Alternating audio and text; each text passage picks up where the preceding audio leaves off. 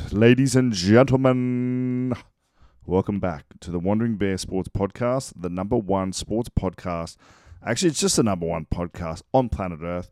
Proudly brought to you each and every week by Caffeine Gum Australia. It's caffeinated chewing gum that we sell, uh, designed for the US military and batch tested and used by professional athletes all over the world.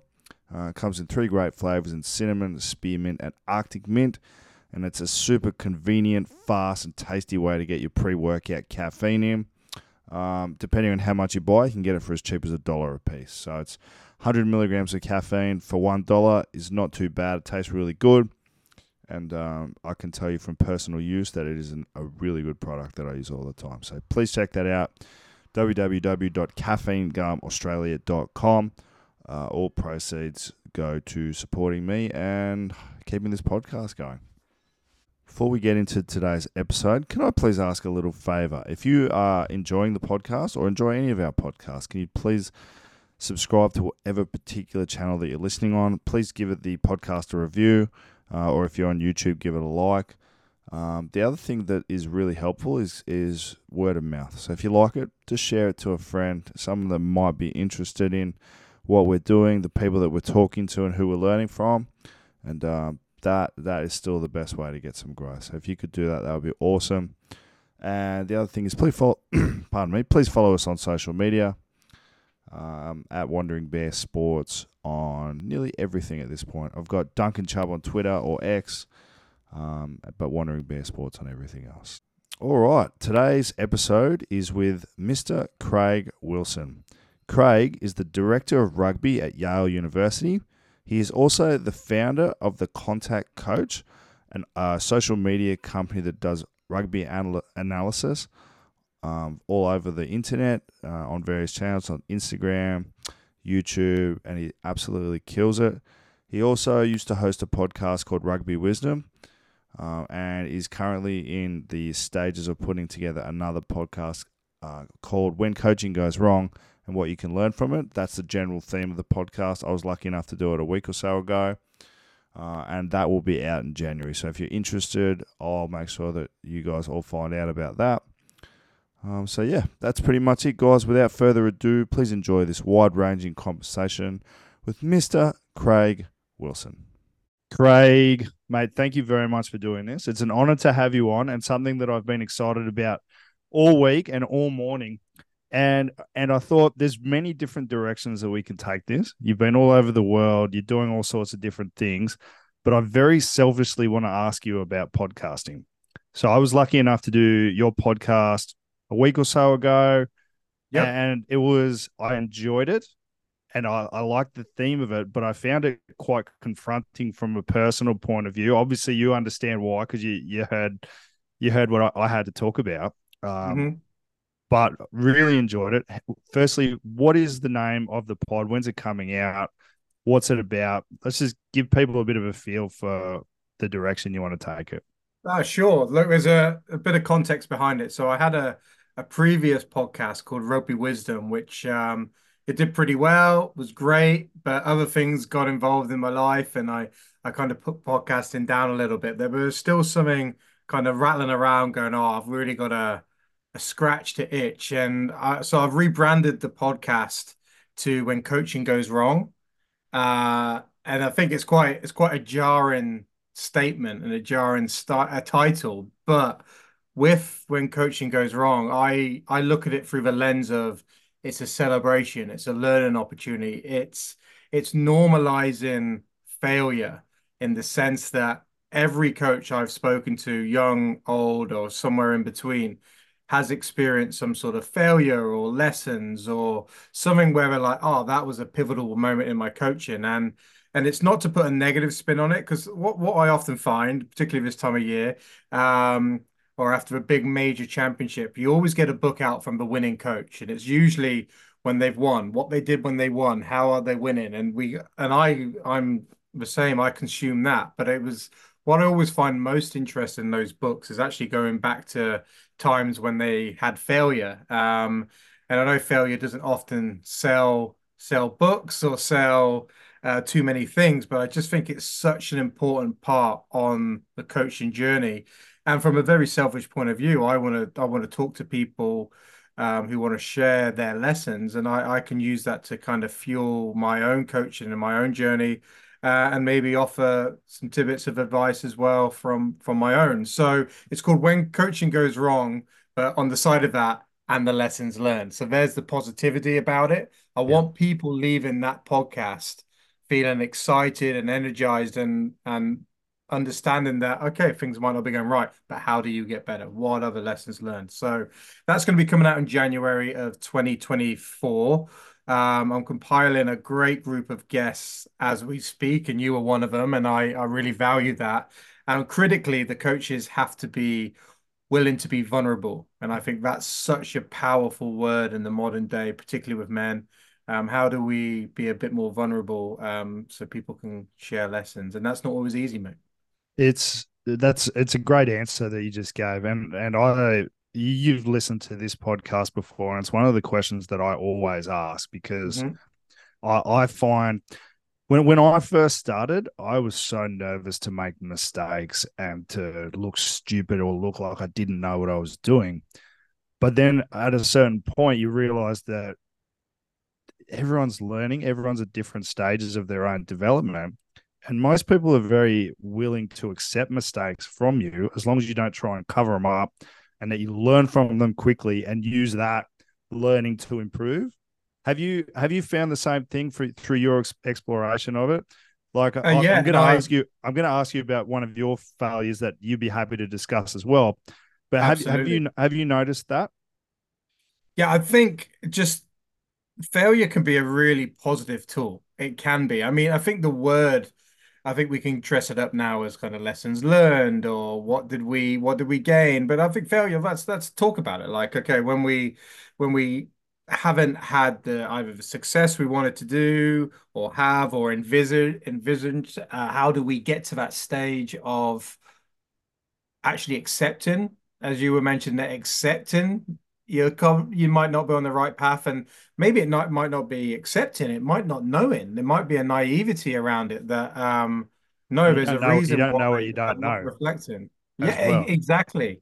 Exactly. And sometimes you need a big brother or a, a mentor or or in my case, um, a player to tell me Mate, I think you're you're going down the wrong route here, and that that's happily share one of my uh one of my many failures uh, there if you want. Absolutely. Please go go for it. And I, I like to fr- frame it in, in this way. Do you have a uh, one? What is your own relationship with failure? You might have already answered that. Two, do you have a favorite failure that you can share that you might have learned from that set you up for future success?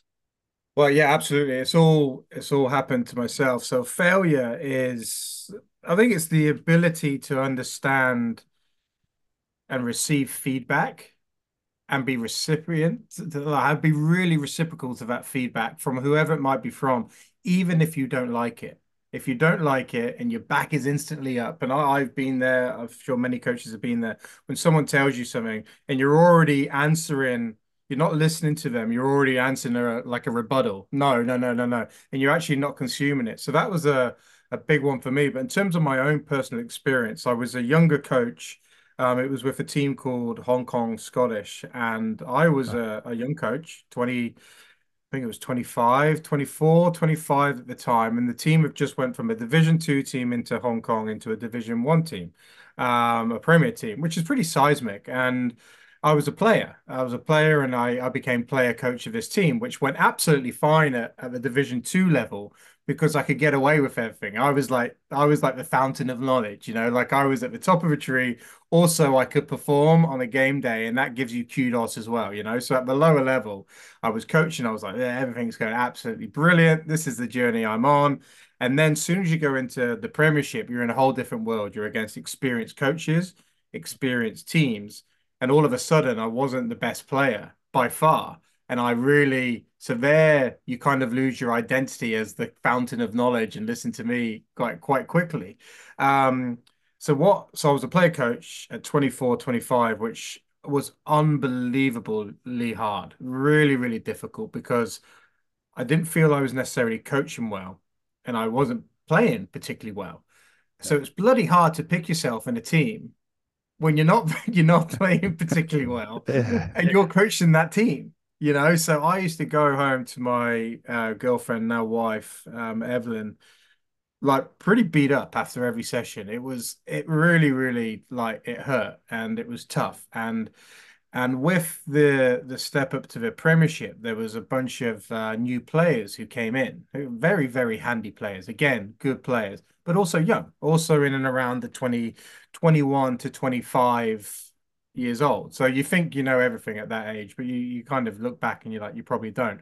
So you add on not finding your feet as a player, still certainly finding your feet as a coach and then you've got these young guys coming in who see through it so quickly and are very, very quick to tell you why they think they're right. And my response to that initially was I'm the head coach. I'm laying down the law. I can't lose their respect. I can't lose their, I need them on side. But the way I dealt with that is kind of going against them, going, no, this is what we're going to do because this is why. And actually, I probably didn't have a great deal of rationale why, apart from I said it. And I probably Yeah. regurgitated it from somewhere I, I saw from there. You know, when you you panic and you go on coaching101.com, you're like, right, what can I do today? And I, I remember a particular moment. We were having a um a conversation uh, around an activity, a defensive activity at a ruck. I can remember this really, and this has been going on for a while. And the one of the players just went, "This is just, excuse my language, fucking wrong." And I'm there just standing there like feeling an inch tall, you know what I mean? Like this was beautiful, absolutely brutal. And I was just standing there, and then so losing the players, losing myself, it was it was awful. It was awful. It was awful and it's and I didn't do anything about it immediately that time, apart from the standard no, we're going to do my way. Um, and I, I could not pick him; he was one of our best players. And if I Yeah. was justifying my own side in the team, I certainly couldn't go down the Alex Ferguson route and get rid of him. You know, I didn't have a wealth of um a wealth of kind of players to fall back on. But anyway, so I went back and I sat on it for a couple of days and it hurt. It really hurt because I felt like I really lost the whole team and everything I built up. My whole identity as a coach is gone, or what I thought had gone. Um, and then I reached out. I went, sod it. I'm going to reach out to this player and go, let's have a coffee. First of all, to chat about what happened, but secondly, as an opportunity just to kind of chat because we weren't chatting, we weren't connecting, we weren't talking. And we went for a coffee. We shared each other's views, and it turned out his idea was much better than my idea. I was willing to willing to accept that, but it was in a really non-friction type of environment. It was over a coffee. Very, I can remember where it was today. Um, and I left that meeting feeling so much lighter about everything what was going on. And all of a sudden, for me reaching out and going, right, essentially help me, like help me, help me understand uh where we can do this thing better. It's a minor thing. It's a defensive position in the ruck, but it is more the it was more it escalated into something bigger, as in, oh, I'm losing the team, losing my identity. So Yeah. anyway, I left that meeting and and from there, it taught me my first real lessons of getting the players' input, getting the players on side and thrashing things out before you get out on the field. Because and then how that's manifested into my lesson learned is you can disagree. There's ways to disagree. And he and he said that in the the player said that as well when we had the meeting. He goes, Look, sorry, I shouldn't have done that. And when I reflect back on that, like I shouldn't have called you out in front of it. And he was probably having his own frustrations. And so lesson learned for me was is the importance, and I use this word all the time now, collaboration. And once you've got collaboration and buy-in, you don't always all have to agree. But if there's an alignment on the decision and there's rationale why it's been made, you can all move forward. So that was a massive, it was a failure on my part. I, I lost three quarters of a season or half of a season just for being a bit bone idle and not willing to give up. I was, I was, I put my ego in front of the team and I put my ego in front of my own learning. And I think that was such an important lesson that I've learned, which I use to this day. So did I enjoy that experience? Absolutely not. It was brutal. I was going home to the missus genuinely upset. And I don't really get upset about too much, but like it was hurting me because it, it really I cared about the team, I cared about myself, I cared about the players, but I came along the wrong way. But um there's an old saying, you know, a problem shared is a problem halved, you know, and um Yeah. and it was an experience I didn't enjoy, but it was invaluable to where I'm at now and, and my mindset as a coach. How long did it take you to pro to process that? Because there's there's so much gold in that happening to you, so hmm much that you know in in terms of building connection with players away from the game, in terms of getting Yeah, player buy-in, you know, collaborating with your senior players, let the best ideas win, disagreeing and committing, you know, all all that kind of stuff that that's kind of key. How long did it take you to process that and go, oh, this painful thing that happened to me was actually a really good thing Yeah. Mate, immediately, literally, after it that was a feeling. conversation? Yeah, it was a feeling. I just felt, and I've never had that in my life. Like I felt lighter and equipped after that conversation. I literally, I could have hugged him. Um, like I left it going, oh my God, this was, and it's the first time, and I, I didn't know why. I think the, I think the feeling was instant, and the reflection obviously takes a little bit of time. Like, why did I feel lighter? Okay, because of the collaboration came, and and it was it was harmonious, literally going forward, and and we we found a common wavelength. So it was it was an instant it wasn't even massively reflecting on it. I felt differently in my in my whole being, and so it's kind of it was kind of tough to describe. And and then as you reflect on that experience, you build more understanding of why and how and how to collaborate and how to have a vision, how and who to bring on board to your to your inner sanctum. Who are those players you need to help out? And I think you learn those nuances just as you gain experience. But that initial feedback was a feeling, and it was it was gold. I I, I could have floated into the last session, you know, and it was it was good. It was really good, and I, I I'm very thankful for it. But bloody hurt before I I had to check the ego for a while. It Wasn't Locke, was it? No, it wasn't him. No, no, it wasn't him. No, no, no. I won't. I won't mention the player. Um, he was from Scotland. Uh, give it that way. Uh, but he was. Uh, look, we didn't. We didn't see the world in a similar way at all. In many, many different facets of our life. He's not someone I would ever hang out with. And remember, I was the peer of theirs. I was 25 at the time. Yeah. Like it, so it's not like I had this love experience. It was like a 25 year old working with a 23 year old. Like we, we didn't know we didn't know a lot, you know what I mean? But I knew enough then that that I know that feeling was good. And uh yeah, we didn't we didn't see the world uh we see the world very differently, but that doesn't mean we can't have a harmonious working relationship. And maybe that's Absolutely. another a factor of that as well. You don't always have to be best mates. Um, and I I naturally am. I like I like to be liked. I like to please. But how do you manage that that balance as a coach where you're going, well, no, I'm going to have to make this hard decision. Um, and I How think that's do very how do you manage it? How how do you manage it? Because it's something that I've struggled with a little bit. I hmm I'm someone that likes to be liked as well, and it's it's probably I'm not going to say it's interrupted certain things in my life, but it's certainly a habit that I've improved significantly um, to the point where if I know I'm doing the right thing, I'll just go at it no matter who you know Yeah. dislikes it. But how did you attack that?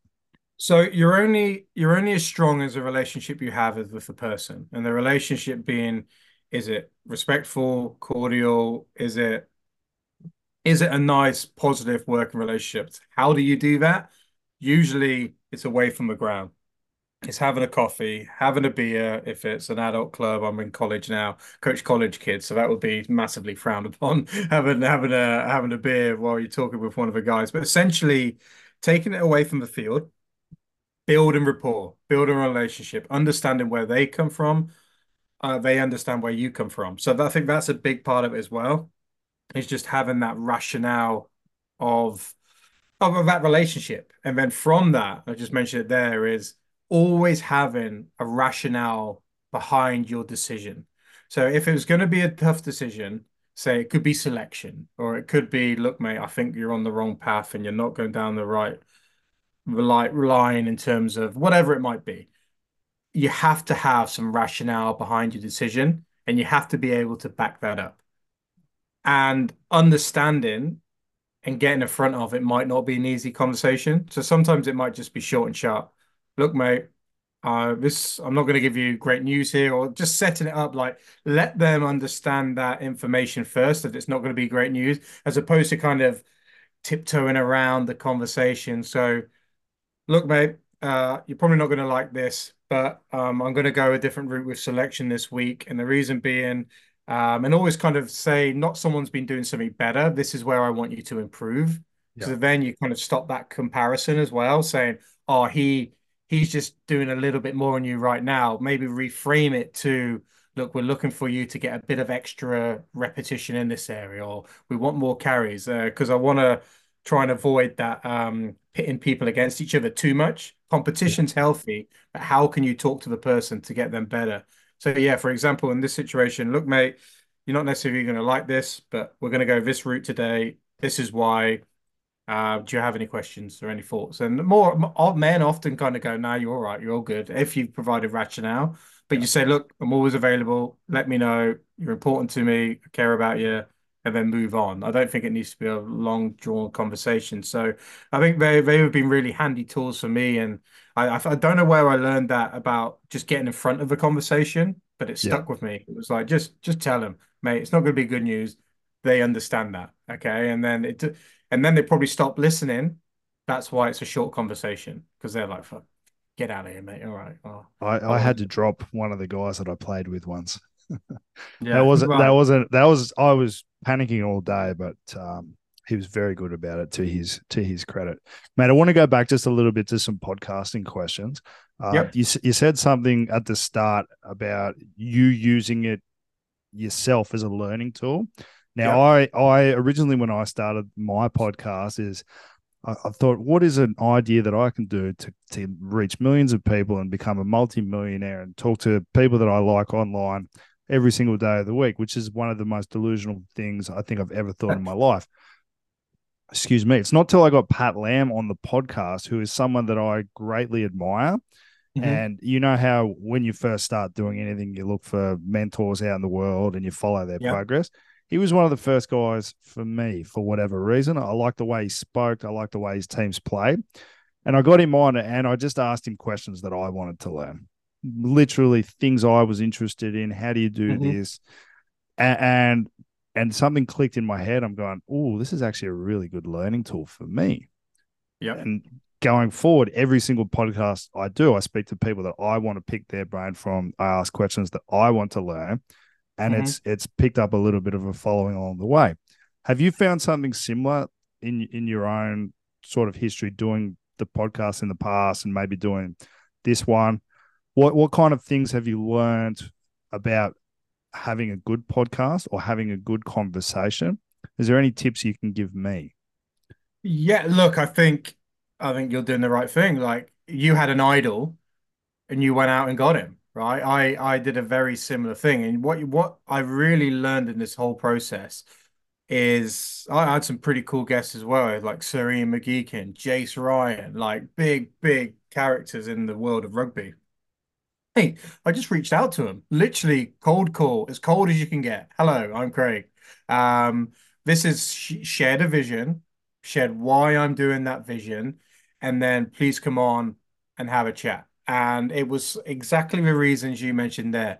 It was about things I was interested in because even even if me and my mum were the only ones that listened, I've gained something. All right. And it was never, I was never in it for for money or anything outside of that. I was in it to purely learn. Now, the big thing about this, and I, I'm sure there's a lot of people out there as well, it was very much COVID induced. What I mean by that, it was in that world of COVID where not no one really had a lot to do. And I was like, how do I use this time? Didn't know how long it would be. I did not have no one knew how long COVID would be.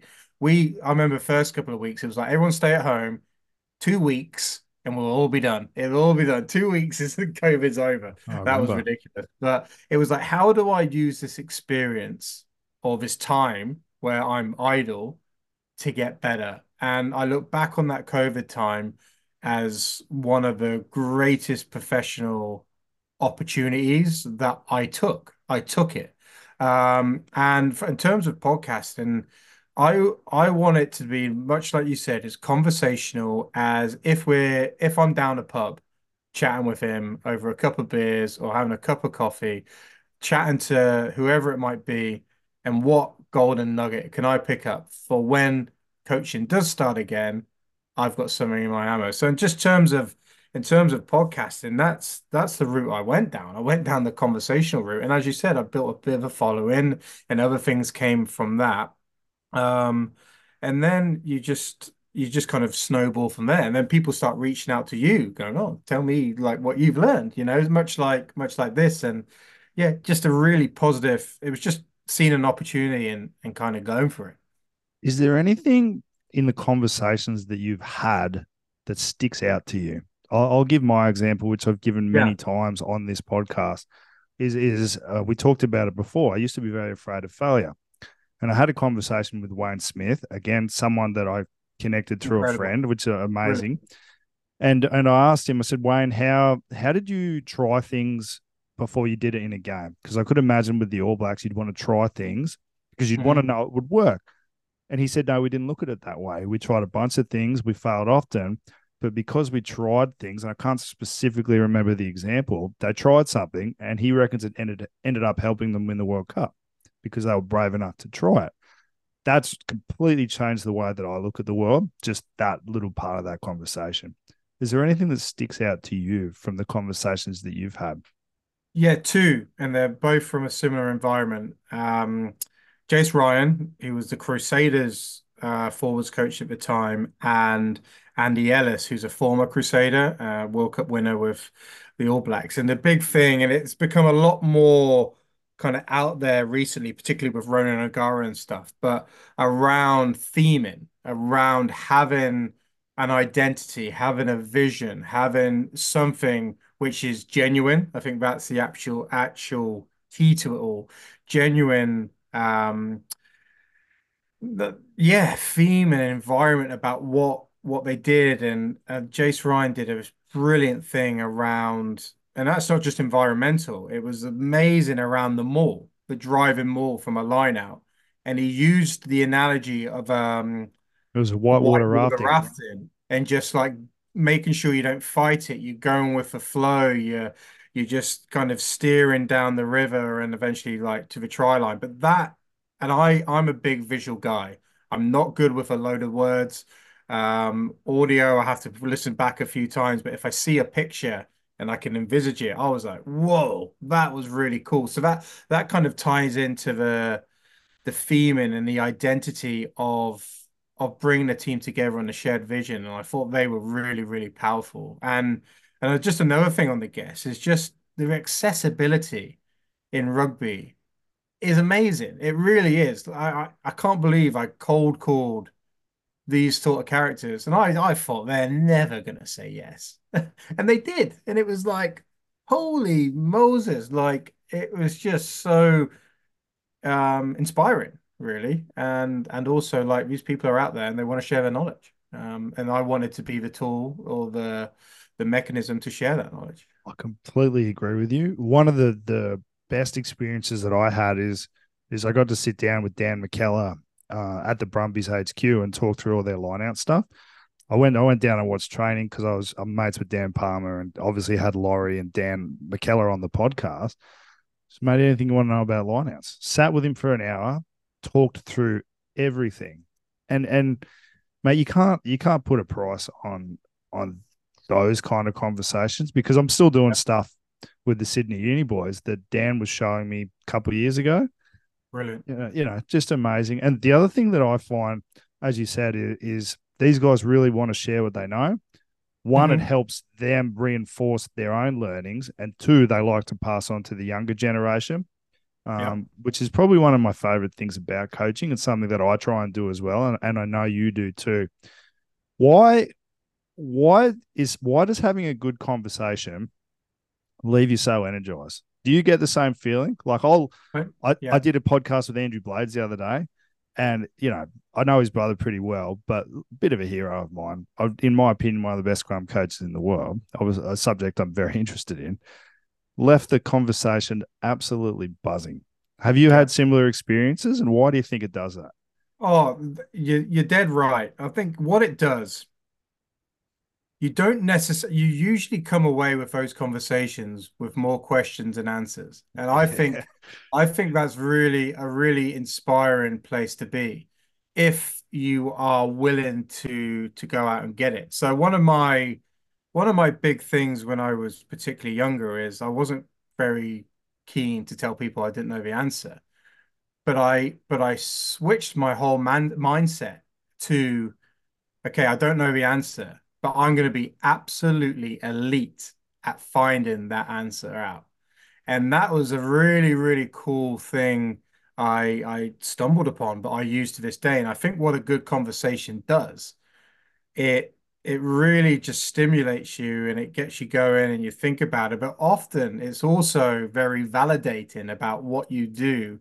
You're on the right track, you know, and then I think that's cool. You're like, oh man, I I kind of I feel like I belong here, or like I oh I, I'm I'm getting getting out what I want from it. Um, I think it's very validating. It's just there's nothing better than being stimulated, I think, intellectually, because there is your path to growth. Should you should you want to um crack on with the conversation you've had. And and also like I just I'm very sociable.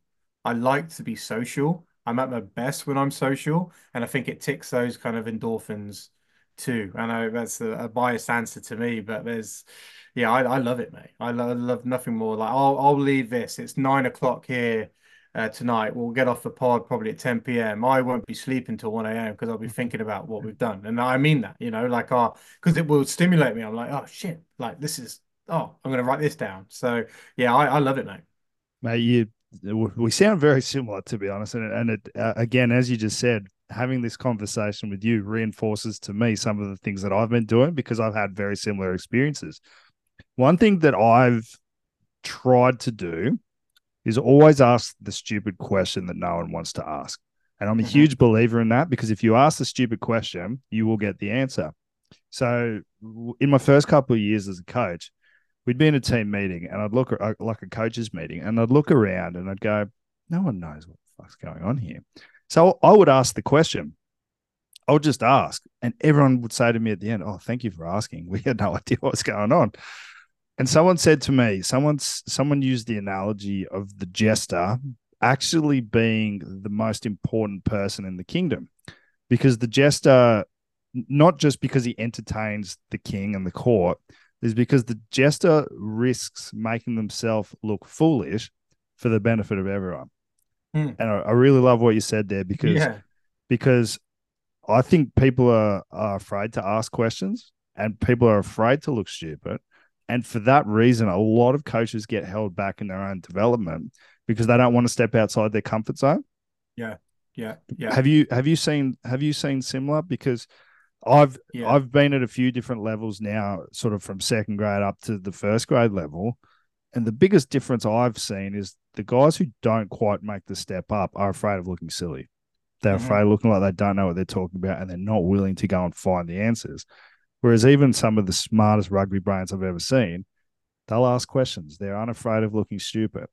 It's it's it's yeah. something that I've noticed. Have you seen similar? It's it's so important. It comes back to the I just mentioned a bit earlier. For me, is like be elite at finding the answer. I think that's such a a powerful framework to go with because like all right i can do that. And what what does that look like? And so instead of just throwing it what, what does that look like? Okay obviously we've got the world's best. We've never had more access to information in our life.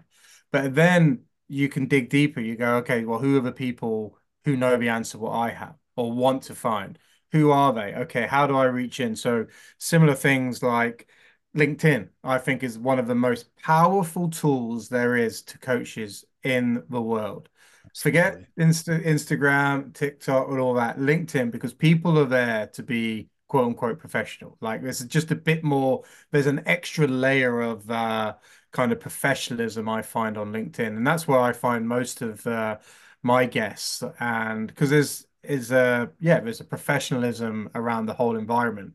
So I I use that tool to find find information I haven't got. And you're dead right It, it's so important because no one has all the answers. Or even even if you might be looking for a different angle on this, uh, on an answer. So like this is what I believe, but wherever people challenging that belief system, okay, and then that's another form of asking questions and putting yourself out there and going. I, I regularly say to my assistant staff, like, okay, like let's challenge challenge on this. Like, what do you think? What are your thoughts? And often it's like, oh, well, I like that. I'm going to go with that. Much like that very, very formative experience I had uh, coaching, I was willing to go, tell me what you think. And that took a lot of balls. And I think if if many, if people can do that younger and more consistently, or that actually doesn't have to be younger, but just more consistently, I think you have a really vibrant because you you lay down your tools, you lay down the sword, you're like, right, I'm I'm leveling with you. And and there's nothing more inspiring when someone goes, help me. Because most people will be like, Yes, I'll help you. It makes people feel good and they want to share and help me. Yeah, it's it's uh, it's it's okay to not know the answer. It's not okay to not try and find out. Yeah. That's that's yeah, the attitude yeah. I've taken into it. Now tell tell me, have you had difficulty with imposter syndrome from time to time? Uh, I tell you, a really another formative experience, and I'm, I'm sure I'm going to be having these for a long time. Um, I was, I don't know what it, I think it's slightly different now in Australia, but um, it was back in oh, 08, 09, 2010 maybe. And I was doing well in my coaching. I was still young. I was in Hong Kong and I got sent over and invited over to the level three at the time which was the highest coaching award in Australia at the time. I think it might have changed. It's level now. four. It's it's if you were level three back then, you're yep. a level four coach now. Right. Yeah. yeah. So I did my Australia level three at 25 years old, which was that's unusual. Yeah, very, very unusual. Like Hong Kong took a punt on me. Like they really did. I had to. It was a year long course. And was it um, was it grippy or or was Rebellion? Um, uh, Rebellion. Rebellion. Yeah. Um, yeah, and we, I went over from Hong Kong, literally 25.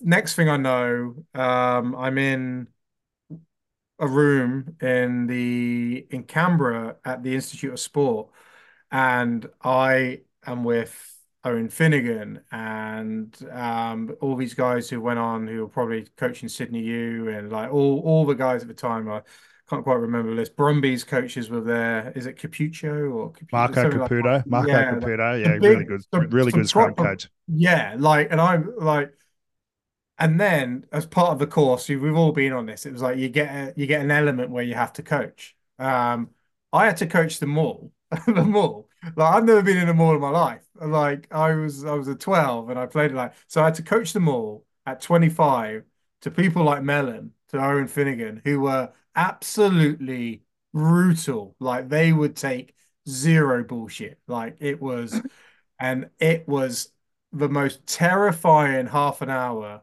of my life. And I muddled through it. I I went through and I actually left the course feeling a worse coach because I was like, oh my God, I am nowhere near where I thought I was in terms of in terms of that. So that's an element of uh necessarily in imposter syndrome, but I got through it and I be what I did, I I befriended these people, and I got to know them, and I asked for help, and they were again they they helped me out, and like uh, I, am sure he's he's a very well known character, right? In um, but someone yeah. like Aaron Finegan, man, my word, he doesn't mince his words. He was just like, "What the fuck's going on here?"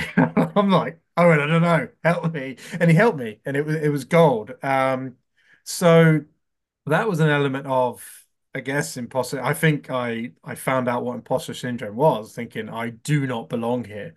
Um, and there was elements of my coaching what did allow me to belong there, but it also highlighted there is a serious blind spots in my my coaching, which was which was uh, exposed, brutally exposed. But like, there's the opportunity to get better. Um, and environments going forward, I I wouldn't say no, I haven't had imposter syndrome because I've been so willing to let people know that I'm not the finished article. And I don't go out there and go, look, I I don't know what I'm talking about, I don't know this, but it's just the subtle conversations with people and to get them on side. Um, and that usually helps you in any given environment um, to to kind of again put people's defensive down and, and help you out. But yeah, that experience was unbelievably tough, but brilliant at the same time. Like It's I, funny they still do that that. one. Oh mate, yeah, like really, really good. And uh yeah, it was it was hard but enjoyable. I'm I'm doing it this year, and they go, okay, you've got to analyze an element of the game and and Yeah. talk in front of everyone. All right, Chubby, you're doing the Springboks uh, attack. Yeah. Like, oh, I've, ne- I've never touched a ball in my entire career. Surely you can give me the Springbok scrum. Though that'll be easy. yeah, well, what you could do, their attacking platform is they now take uh, scrums from a mark in the 22. There's an attacking platform right there, so you can you can steer it to your uh, your expertise. Um, oh man, I would have I would have loved that instead of teaching the driving maul to a World Cup winner. I was like, oh, have have fun with that, mate. Oh, Um, mate, that, that's the stuff though, and it's funny. It's funny. The reason uh, we've had very similar experiences. I, I, one of the boys at the level four camp this year actually brought up imposter syndrome as well, uh, and I, I felt it too. And I still have days where I do feel it, particularly maybe not so much since I started at Sydney Uni, but certainly beforehand. You're going, hmm, Yeah. they've had some good people there. And then I, I came across this great quote on the internet, and and it said, um, "The only thing you can do is outwork your self doubt." mhm. And I, I've I've kind of stuck to that. You know, make sure you're reviewing hard, make sure you're prepared, outwork your self doubt, and I, I think that's a really good way to look at it. And I think I think uh, imposter syndrome is probably something that isn't talked about enough, similar to failure in a way. Mhm. And um, mate, thank you for sharing that. Um, No, you, you, welcome, mate. With the, it's such, it is. It comes down to like, there's many people will feel that, you know, and for many different reasons. And I mean, getting ahead of it and letting people know there'll be people in this room who don't feel like we want to be there. And that, I think that's part of the facilitator's job as well, or the coach to be like, no, you're here for a reason. Like, there's a, absolutely. no one's here to fail you. No one's here. And I think facilitators could be could be good at setting the scene or coaches in environment. Like no one here is no one's here is trying to trip you up. We're all here to try and get you better. And I think there's a like leaders can have a really powerful impact on controlling people who are sitting there thinking, fuck, I don't well, I'm because then they're not being themselves. They're, they're they're potentially, potentially coaching or talking or communicating or socializing in a within themselves. And I Yeah. think that that's a, that's a real shame. How important, and this is not one of the questions that I had on the sheet, but how, how important is being yourself? I I've seen. Let's talk about the podcast we did together, for example. Some of the answers that I gave could potentially uh, have people perceive me in a negative light. Let's just say Mhm. that. Well, we're going to do what we got to do with it. But in coaching, you you have perception is important. No matter what people say, you need to be perceived in a good light. Otherwise, one, you don't get in the door. Two, you don't Mhm. get the buy-in from the people. But how how important has it been for you learning to be yourself as a coach and put your own personality into it? All authenticity will always shine through. It it really does. It's bloody hard to keep a mask on for a long time. Short term, you might be able to do it, but eventually people will start to see see through you. And it's it's hard to keep up an act. You know, it's hard to I think that comes back to my time back at the the team in Hong Kong. I was it was hard for me to be the dictator mindset for a long time because it wasn't me, it was the mask, you know, it was it was and it was holding me back. And then the minute I I showed that vulnerability and authenticity and in just being myself, which is normally like I'm normally pretty good at like communicating and talking to people and and getting out there. Once I did that, I moved on. So authenticity is just so so valuable. But that also doesn't mean you are who you are. You can change. You can get better at certain areas. You can improve in certain areas. You can, where it's a communication style, like, and no, no one's looking for a complete U-turn of of who you are and what you are, but like slowly showing people that you're there to get better as well and improve, I think that sends you on that line of, again, bringing people along for a ride, like our coach or or a teammate is is trying to get better. I'm with them as well. So be authentic, but if you're a bit of a dick, like you want to try and get a bit better at that, you could be an authentic dick as well, like just naturally like that. But there's usually reasons or layers behind that. So be yourself, but always try and be the best version of yourself. Um, and that comes for looking for those growth opportunities. Have there been any unexpected benefits from doing your podcast originally? Yes, it give what it does, it gives you social proof. It what I mean by that is people start to go, ah, Craig or contact coach, and oh, he he kind of knows what he's on about, like over a consistent period of time. There's a lot of people who turn up and disappear. So this guy is committed to it, he's shown it. And with the guests you get on, like I'm sure some of the guests you've had, I mean, fantastic. Well, you got Pat Lam, Laurie Fisher, Wayne Smith. Like my word, that's just a name just a few of them. Um, incredible. That now gives you an element of social proof. Going, ah, Duncan knows what he's on about. And that's why how you get other guests to come on. Oh, he's had these guys. So, oh, it's kind of like self, it kind of fulfills itself. Yeah, because all you have to do to a new guest is go, look who I've had on, and they come. So I think the added benefit is the the social proof. But with that, you have to be consistently good. Because if you're not good, people will either tune off or turn off or and as we all know, social media is a cruel, cruel, it can be a cruel space. It can be an amazing space. And I've had 99.9% amazing experiences on social media um, because of that social proof that I've had, but also I've consistently shown up and and done a good job. Because if I didn't do a good job, there's someone quickly out there to tell you, oh, you're an idiot, you don't know what you're doing, you're shit, you're this, you're that. Um, and so that's been a real added positive for me is just just being recognized as someone who who kind of knows what he's talking about. I completely agree. I've had uh, very similar experiences, and that definitely wasn't the reason that I that I started it, and it's not the reason that I keep doing it. But um, unearned credibility, let's just say, is probably how I would look at it. Uh, is certainly a benefit to doing the podcast. You mentioned consistency there, something that I have not been while doing it during the footy season. I find it very difficult to sit down and do all the work required. Uh, it's not just having a conversation, as you know. There's a lot of preparation, booking timings, editing that goes into it. How important is consistency? And have there been any struggles that you've had that you can share from doing the podcast? Is there an element of it that you struggle with? Well, so like a good case in point, I I haven't released uh I'm re-releasing a podcast. I haven't done a podcast for a while. And the reason being is I pivoted a different way. I pivoted towards the analysis videos that I was doing, which these things are time consuming. You know, like as you said, people who are driving in the car now, walking the dog, in the gym, listening to this.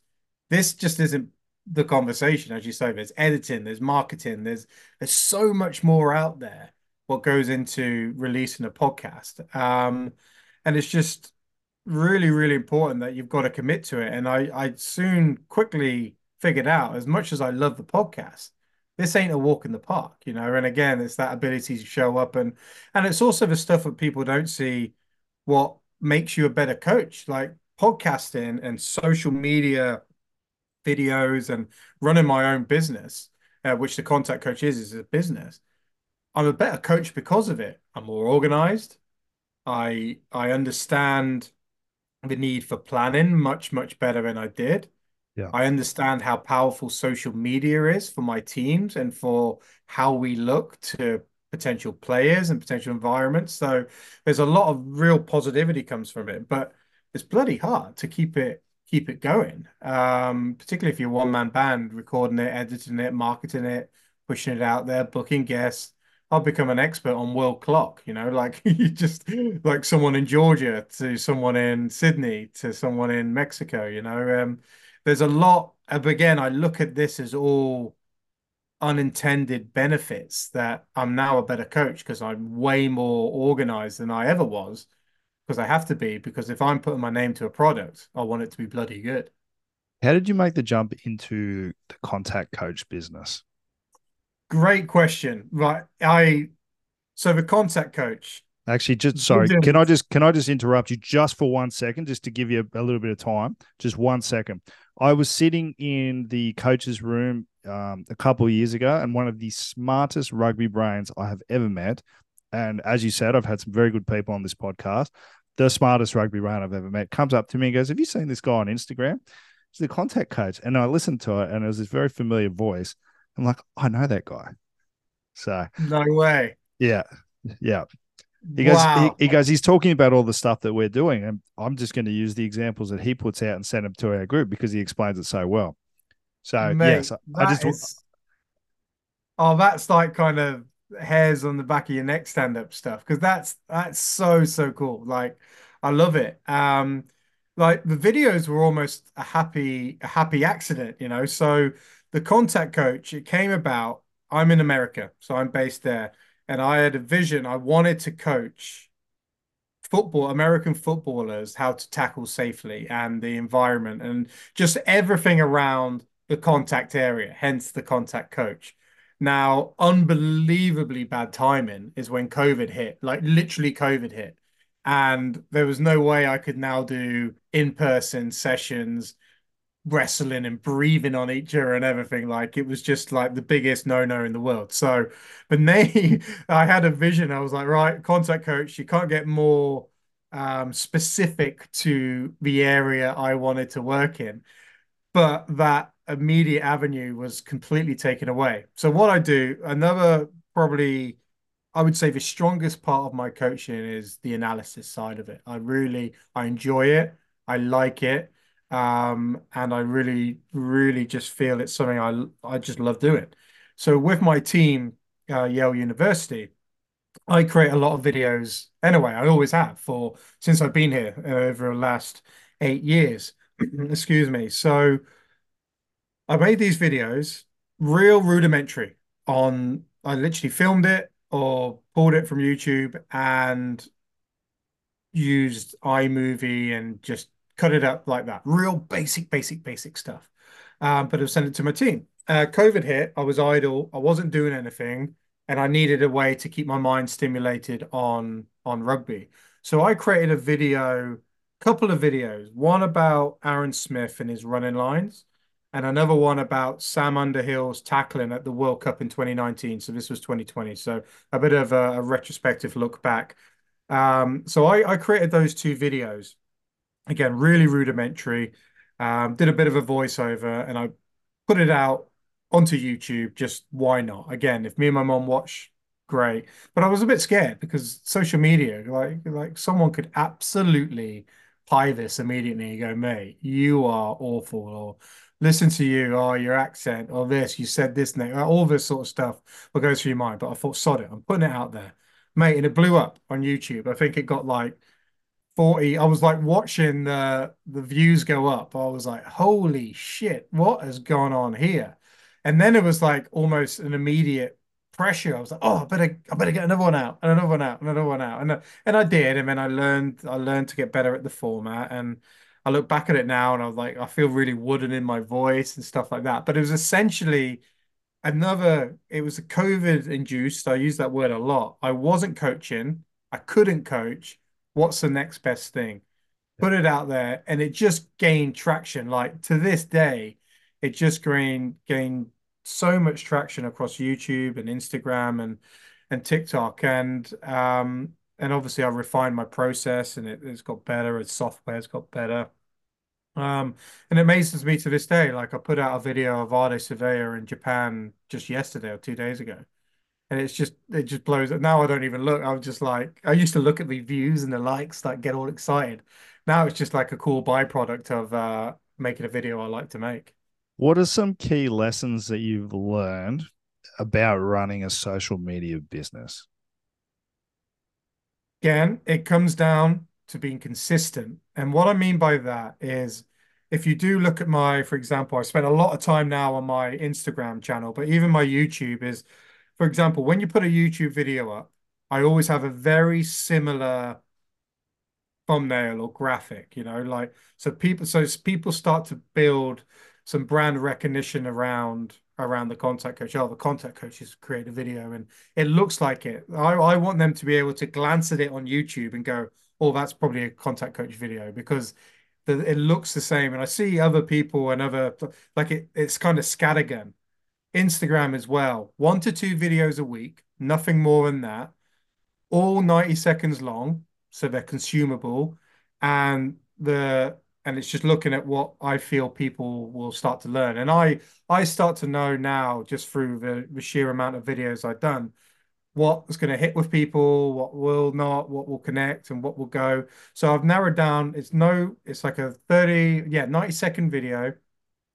It's short, sharp, it's to the point, um, and it's very consistent. So I don't spook my listeners or viewers about, oh God, where the hell did that come from? So it, there's quite a uniformed look behind it and there's a process behind it. So that's been a really good lesson learned from a social media point of view is just been really consistent with my brand and being really consistent with how the videos look, feel, and educate because that's why they're out there.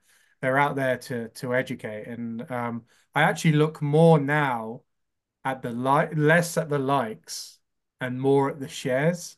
Yeah. Because if it's shared, that means people are consuming it. Look, much like you said there, like one of the coaches came in and, and shared it with his team.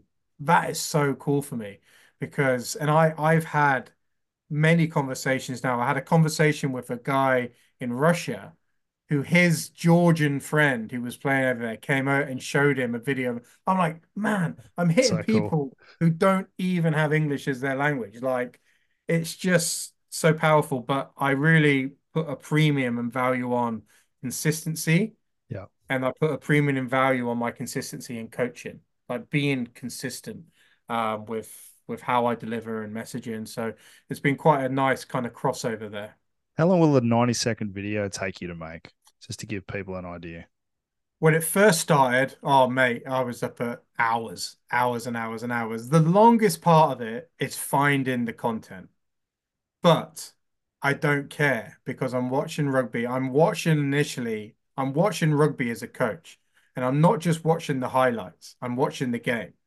Anyone can watch highlights and you don't get a feel for it. You don't get the nuance. You don't. So, mate, I'm I'm a rugby coach anyway. I'm a full time coach, so I I'm lucky in that sense that I can watch rugby all day long, and I can chalk it up to my job, which yeah. I absolutely do. So the the hardest thing initially was finding the content, um, and then getting the content, and then putting the graphics on. Oh, it used to take me forever, mate, for like hours, like eight, six, eight hours by the time I like hit her with like trying to get now. Now, if I see a clip, I can pull the clip, layer on, and narrate within an hour max. Um, that, that's max. awesome.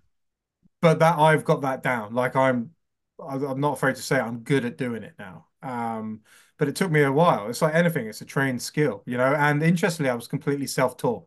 Like there was no there was no no one taught me how to use the software. No one taught me. It was all go out and find this information. Where do you find the clips? Who do you find it from? What do you do um, when I can't do this? Why isn't this graphic working there? Like there was no textbook on what I was doing. I just had to go out and find it, and I think that was really cool as well. And I'm I'm proud of myself for doing that. Have there been any other doors that have opened because of the contact coach? Oh, uh, just just the access to and it kind of goes back to that social proof. Just the access to other coaches now has just been I don't I don't feel like I have to fight my way too much to to find a lead or find a connection or find a conversation with someone. It's allowed me try to get a bit of a leg up amongst the the coaching crowd, for want of a better word, to just get access to people. And and obviously creating the videos, um, getting getting money to create videos from certain media outlets has been has been a nice perk, particularly when you've got two young daughters and daycare is getting more and more expensive. So it's certainly not life changing money, but it has really helped the family out. And And that's just been again a really positive consequence of of creating the videos. And that's why I pivoted towards the videos and necessarily away from the podcast. But I really want to get that podcast back up and running with a new with a new, with real thought behind it. And which which I feel this one is going to be um as opposed to the other one which I did think about it but it was more like oh what do I do now? sort of thing. Mate this has been awesome. I feel like I could chew your head off for hours and hours which I'm not going to do because I'm conscious of your time. Before we go I have to ask you about your experiences in Hong Kong. That's where yeah. we first met. Obviously a very uh, a place you and I both look back on on fondly, and and certainly in my case, and I, am sure yours as well, a very formative uh, place for me in my life. What was it? What was it like for you, Hong Kong? How do you look back on it? Are there any key memories that stand out to you? I'm sure there's quite a few that don't. well, mate, it could be a whole new podcast, but maybe for a slightly different audience. Um, Hong Kong has given me everything in my professional life that I I have now. Um, I am so indebted to to Robbie McRobbie, the outgoing CEO of of Hong Kong Rugby, to Lee Jones, who was my manager there, to Dai Rees, um, and to to many Stuart Saunders of Hong Kong Scottish, to to so many people there because it gave me my leg up into coaching. And how I got to Hong Kong is a, a literally my wife girlfriend at the time, I was playing in Edinburgh and I was going nowhere fast. Um, she was an American studying in, in Edinburgh and went to do a nine month. We've been seeing each other for about 18 months, but she went for a nine month co teaching contract in, in Hong Kong. And I knew a good thing when I had it. I was like, I've got to follow her out there. And she, it was very much like, look, I'm going, like, hope it works out. But if it doesn't, I was like, this is working out. I'm getting out there. So I cold called again. One thing I was very, very good at, and I still am, I feel, is creating opportunities for myself. Um, I cold called the rugby union and I was like, look, I've just done my level one coaching badge. I want to get, please give me any opportunity. I'll do whatever. Because my mindset was I could buy a return ticket. If it didn't work out, I just get on the flight back. No harm done. Yeah. Um, I had a good time in Hong Kong. So I went out to Hong Kong and uh, it was Robbie McRobbie who who set me up, and I I was willing as well to coach everything and anything to do with coaching. So I I coached a Division Four at the time, all Cantonese, pretty much bar two people team, which I loved, called Nomads. I coached, I helped set up deaf rugby in Hong Kong. So I was teaching deaf Cantonese children rugby. Like you can imagine the communication style there was was pretty yeah. unique. But that was awesome for my coach development. I coached special needs rugby in in Hong Kong, um, like just yeah. using rugby as a tool for the, these guys to get out and be active and and just enjoy movement really. And alongside the performance stuff, I coached at Junior World Trophies and and the Premier stuff, and I I ended up playing for Hong Kong as a player, which was cool. And so I to answer, I could go on forever about Hong Kong, but it has given me everything, every leg up um, has come from the Hong Kong Rugby Union. I can't talk any any more highly about the place and the people. It's a, it's a special place, mate. We should do a podcast and just talk about Lachlan Chubb stories one day. oh, mate, mate, that uh, that would be more adult themed, I think. but it was uh, it was what an incredible, incredible place to live and work in your twenties. And you you're at Yale now. What's your role there? How how have you yeah. found the experience being over in the states? What's Mate, the rug, what's the rugby landscape like as well? Oh, the rugby landscape is all over the place from from LR, MLR to obviously the Eagles and the disappointment of the Eagles not getting the World Cup, but USA is going to host the World Cup. You've got uh, a young professional uh, Major League Rugby team uh, league, which is going through teething problems with teams popping up and teams falling off, very much mirroring what Major League Soccer was 20 years ago. And you could argue now it's a pretty, pretty robust um, league is Major League Soccer. Uh, the college landscape, I was actually just in commentary on the national finals there. You've got some seriously, seriously good players and teams coming over here. But in terms of me, there's nothing more enjoyable than working on a college campus in America. It's just there's just something about it that it's fun, it's rewarding. They take sports seriously here. Um, there's kudos as a sports person, like walking around. Um, uh, as a coach, you're called coach. It took me a while to get used to, like Coach Craig or I Coach like that. I like that, by the way. I, I I didn't like it first. It was my Britishness, and then it was like, well, hang on, no, this is why shouldn't coaching be revered? You know, you've got you've got um you're entrusted with X amount of players, and you're looking after them in the most formative years. Coach is a sign of respect, um, and I absolutely love it now. Like I think it's a really really endearing term, and it comes from a really like heartfelt place. So I love being called coach. Like it's a really cool thing because why shouldn't my res my profession be respected, you know? Like Well, it's bloody uh, hard. It's a hard one. it, it is. You- it You're dealing be. with I've got I've got 40 men and 20 30 women in the program. Like and I I I want to make sure that in in my care, for one of a better word, that they're having a really, really impactful experience in my environment um, and the environment we create, not just mine, but in terms of the director. So, director of rugby here. Um, I have coached the women's team. I'm the current head coach of the men's team, and it's just such a special place. And look, Yale University is just awesome as well. You know, like it's one of the one of the elite institutions worldwide. Um, so I'm very, very lucky that I'm genuinely coaching some of the world's brightest young minds. Like, and and like this is where presidents come. George Bush played on the Yale men's rugby team. Now, it depends what side of the political spectrum you fall on, but it's pretty cool to have a president who played on your team. Absolutely. Um, uh, a history since 1875, as old as any club around the world. Um, and I, I'm a lucky custodian of it now. So you you marry all those kind of facts and well feelings together, and I just I can't talk again highly enough of the college landscape in the US. I just I just love it. And when you add on Yale, it's a cherry on top. Mate, college sports in the US is is something special. Um, I've never never been to it, never experienced it. Only just watching from afar, and it looks like there's there's a serious culture around all sports there. Yeah, and there's a big, particularly collegiate rugby and sport. There's a big alumni culture here.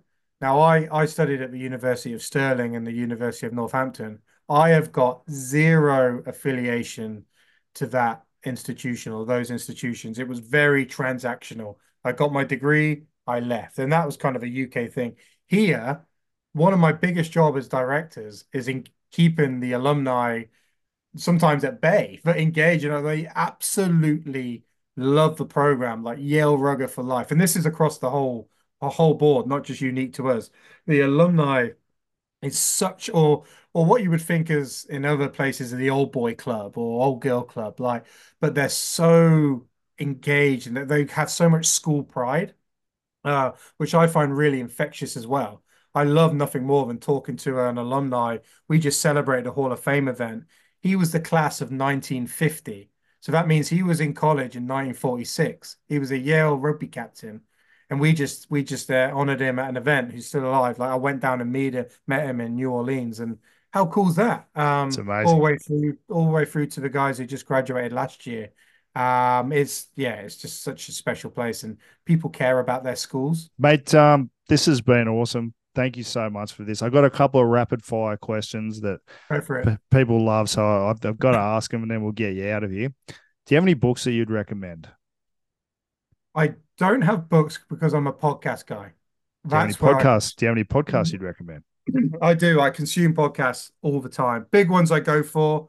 High Performance Podcast, I think is really, really great. Just listen to one with Stuart Broad, the cricketer, the nemesis for the Aussies for for a while. Uh, that was really cool. Another one, nothing to do with rugby or coaching, but it's called the Side Hustle Project.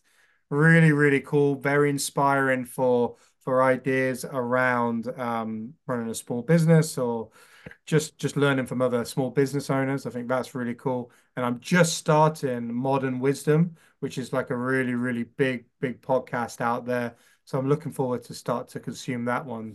Um, so those are the kind of, well, two I go to, and then I'm looking forward to jumping on to, to Modern Wisdom. Chris Williamson, Modern Wisdom, did a really good one with Jimmy Carr, uh, which very thought provoking. And he had another one with a bodybuilder. Um, I'll find it, but and I'll send it to you. It was really good as well. Do you recommend?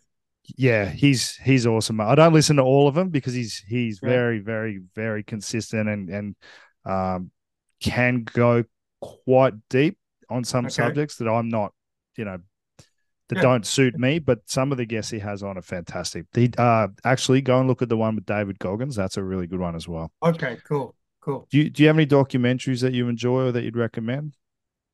Again, a non-sporting one, deeply, deeply reflective. And some people might laugh about this one, but it was a Robbie Williams documentary.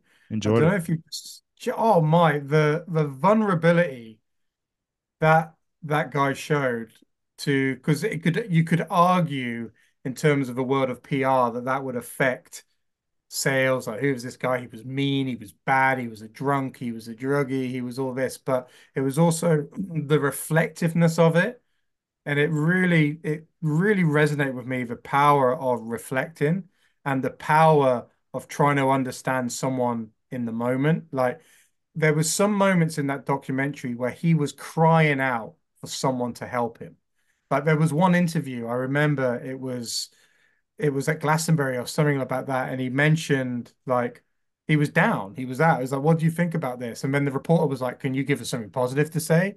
And he was like, "Fuck, you know." And it just shows you how you need to look out for people, and that a, a guy in full plain sight needed someone's help, and no one was helping him. And I, I just thought that was it was very, very powerful and thought provoking. And that's the most recent one I've watched. Couldn't agree more, mate. That's a fantastic one. Is there any frequent advice that you give younger coaches?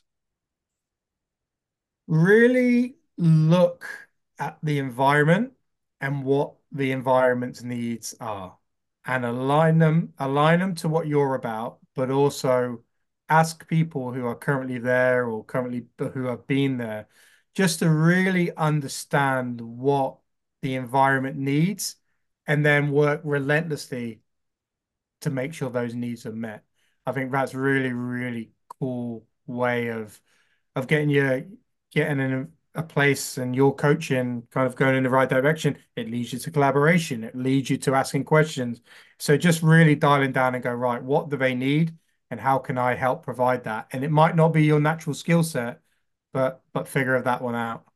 What makes a good coach? Three things for me, or a few things for me, outside of the tactical and technical, I think you need to be astute in that area. I think first and foremost, like you need to be astute, but simplicity, having a real simple way of communicating a fairly complex thing, and that could be chewing it up into different different sizes whatever it might be. Simplicity is a big one for me. Creating a shared vision so again, it comes back to that collaboration. How do we create that shared vision? I learned that from talking with those guys involved with the Crusaders. Excellent at that. So simplicity, having a clear vision, and then just just being really caring to your to your players. And caring doesn't mean being all fluffy and nice. It could be having a conversation. I think we can get more of you, and this is how I think we can help you get there. Or, or oh man, he needs a hug. Or what we just spoke about, Robbie Williams. Man, he's struggling. Why is he struggling? What does he need? So, just being really careful. Yes, simplicity, um, shared vision, and then just really, really caring for the people in in your in your care. It's funny, mate. The that question has never had anyone answer. You need to be very good at catch pass or kicking technique. It's all Yeah. about it's all about the human side of it. It, it really is like yeah the that's the for me that's the given you know like if you're a coach like please please teach people safely stuff but like it comes down to the human aspect of it Last question, mate. What advice what advice would you give 18 year old Craig Wilson? Mate I'll give myself a pat on the back first I really would uh for finding opportunities looking for opportunities and uh, the advice would be continue to search for those opportunities and where they would be. And also, we mentioned at the start, but I just think being elite at finding the answer is just so powerful if you don't really know the answer. And even if you do know the answer, maybe find a different way of looking at it to challenge that thought process or find someone who's going to challenge you in that thought process. And I think the All Blacks do that really, really well. They challenge each other on their on their environments or what they think they know. So just be really, really elite at finding the answer, but also uh, like I think you've done a good job so far. But don't don't rest on your laurels. Uh, crack on, boy. Mate, this has been one of the, one of the most genuinely enjoyable podcasts I've ever done. So thank you very much. Please keep up the good work that you're doing. I I am certainly someone that enjoys watching your your content and following your career from afar. And mate, it's uh I've never had a bad moment in your company, mate. So thank you very much, and um, I look forward to talking again soon.